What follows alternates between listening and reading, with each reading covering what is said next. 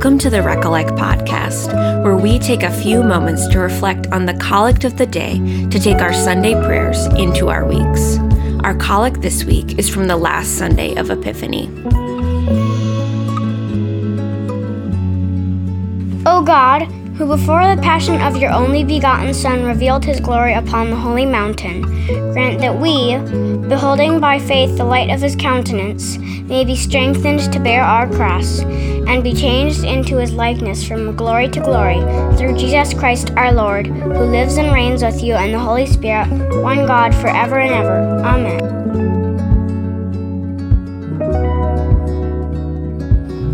Hello, everyone. Welcome to Recollect.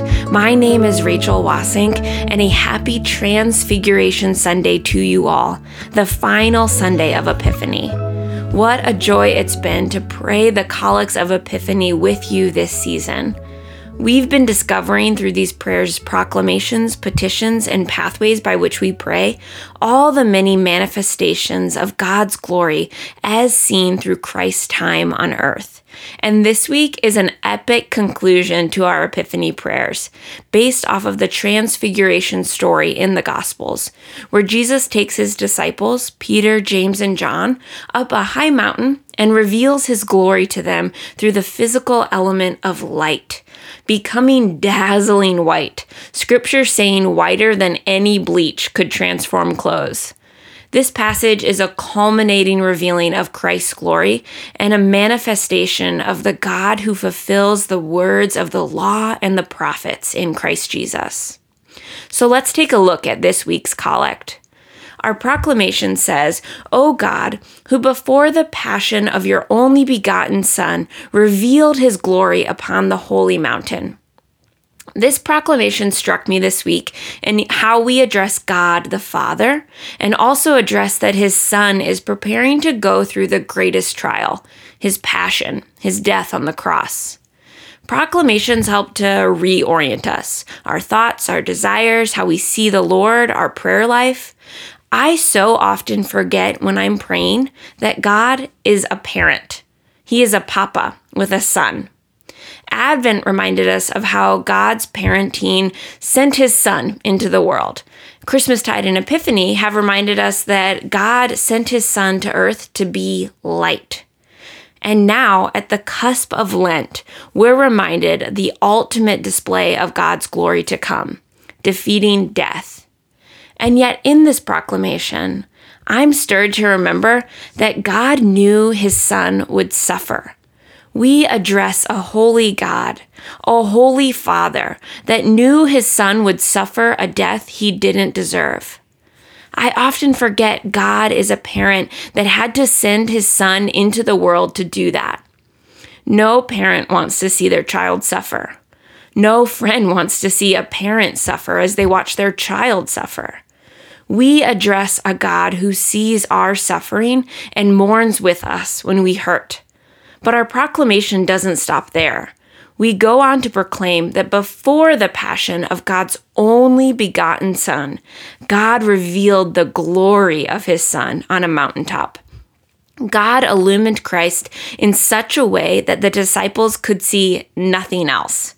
Christ was their entirety of vision. And God said aloud, This is my Son, the beloved. Listen to him.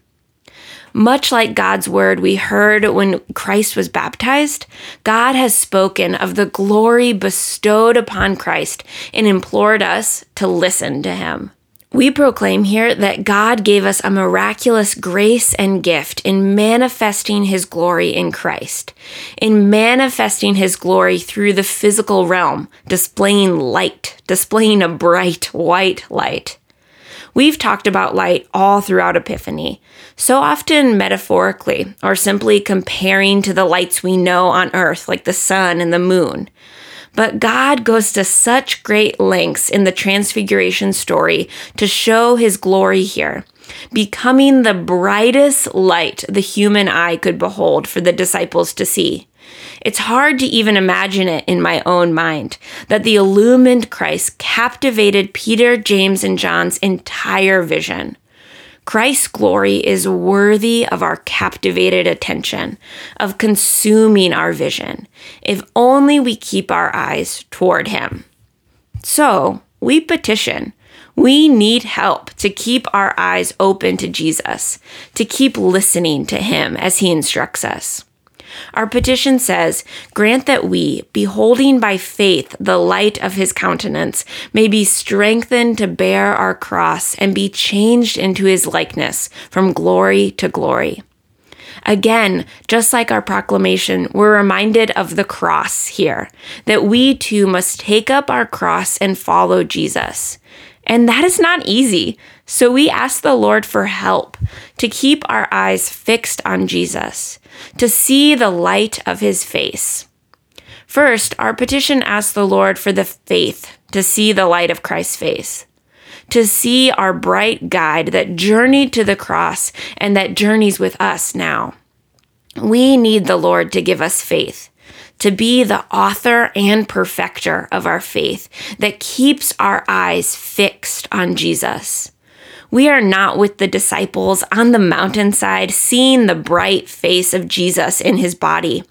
And even the disciples could not fully grasp the moment of seeing Christ's glory manifested in his brightness. So instead, we behold the light of Christ by faith and our Epiphany collects each week have taken us from light display to light display, illuminating Christ's glory. We have stories of Christ at work in the Bible to build our faith, and stories of Christ's light shining around us today to keep building our faith. Lamppost to lamppost, we have the light of Christ guiding us and strengthening us. And what an intimate, personal petition, beholding Christ's face. Rarely do we spend long lengths of time staring at another person's face. That's a deeply intimate gesture. But here we are reminded the face of Jesus, the expression he is making, is light. When we look in the face of Jesus, we see light we petition to look at Jesus' face and see him looking at us. St. Ignatius describes a practice in his spiritual exercises called looking at God, looking at me, where we see the face of Jesus looking at us, seeing us exactly how we are, and loving us exactly in that very moment with his light.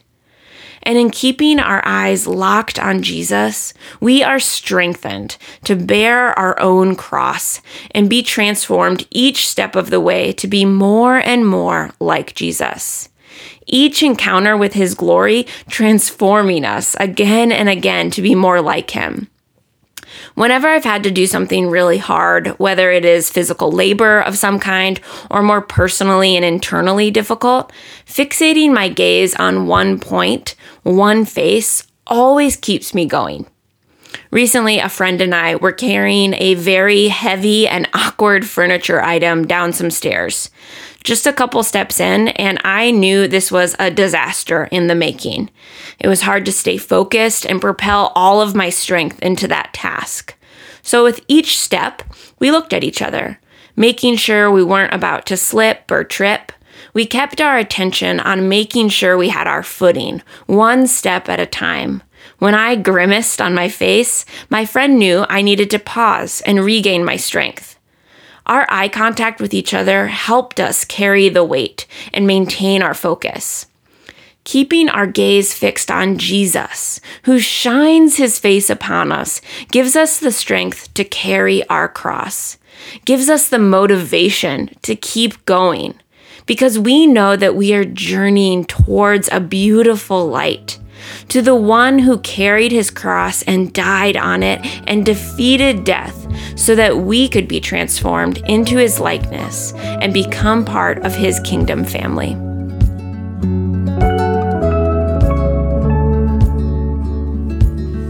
Our collect concludes saying, Through Jesus Christ our Lord, who lives and reigns with you in the Holy Spirit, one God, forever and ever. Amen. The glory of God, Father, Son, and Holy Spirit was displayed on the mountaintop to the disciples, and they continue to shine their glory to us today seeing the glory of God through the Father's creation, through Christ's saving, through the Holy Spirit's constant presence to us. Taking up our crosses is no easy thing, and darkness stings. But the glory of God, Father, Son, and Holy Spirit is on bright display for us as long as we keep our eyes open and fixed on Jesus. So let's take this prayer into our weeks. So often we look at something or someone without really seeing past what we immediately take in. Even the disciples couldn't fully take in the weight of the glory of Christ on display.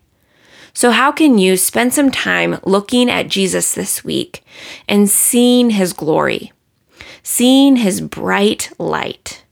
Maybe you have an icon of Jesus or a crucifix in your home. Or if you don't, you can look one up online and print it off. Spend some time looking into the face of Jesus, looking into the bright, glorious face that sees you. When you feel drawn to look away or get distracted, petition to the Lord as we have in this collect for help to keep your gaze fixed on Jesus. See his glory on display wherever you are, whatever moment you're in, whether it's a moment of chaos and overwhelming to do lists, or a moment of joy and laughter, or a moment of deep sorrow and tears. See the light of Christ's face. See his glory in his eyes that has never gone dim.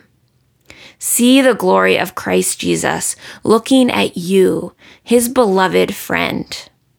We're headed into Lent later this week, a wilderness where we're refined by the Lord and prepared to journey through Holy Week. As we go into Lent this season, see Christ looking at you, his saving glory on display for you to behold, to transform you more and more into his likeness. Hear these words of prayer again and receive Christ's bright light seeking you out and looking at you, gazing upon you. O God, who before the passion of your only begotten Son revealed his glory upon the holy mountain, grant that we, beholding by faith the light of his countenance, may be strengthened to bear our cross and be changed into his likeness from glory to glory through Jesus Christ our Lord, who lives and reigns with you and the Holy Spirit, one God, forever and ever. Amen.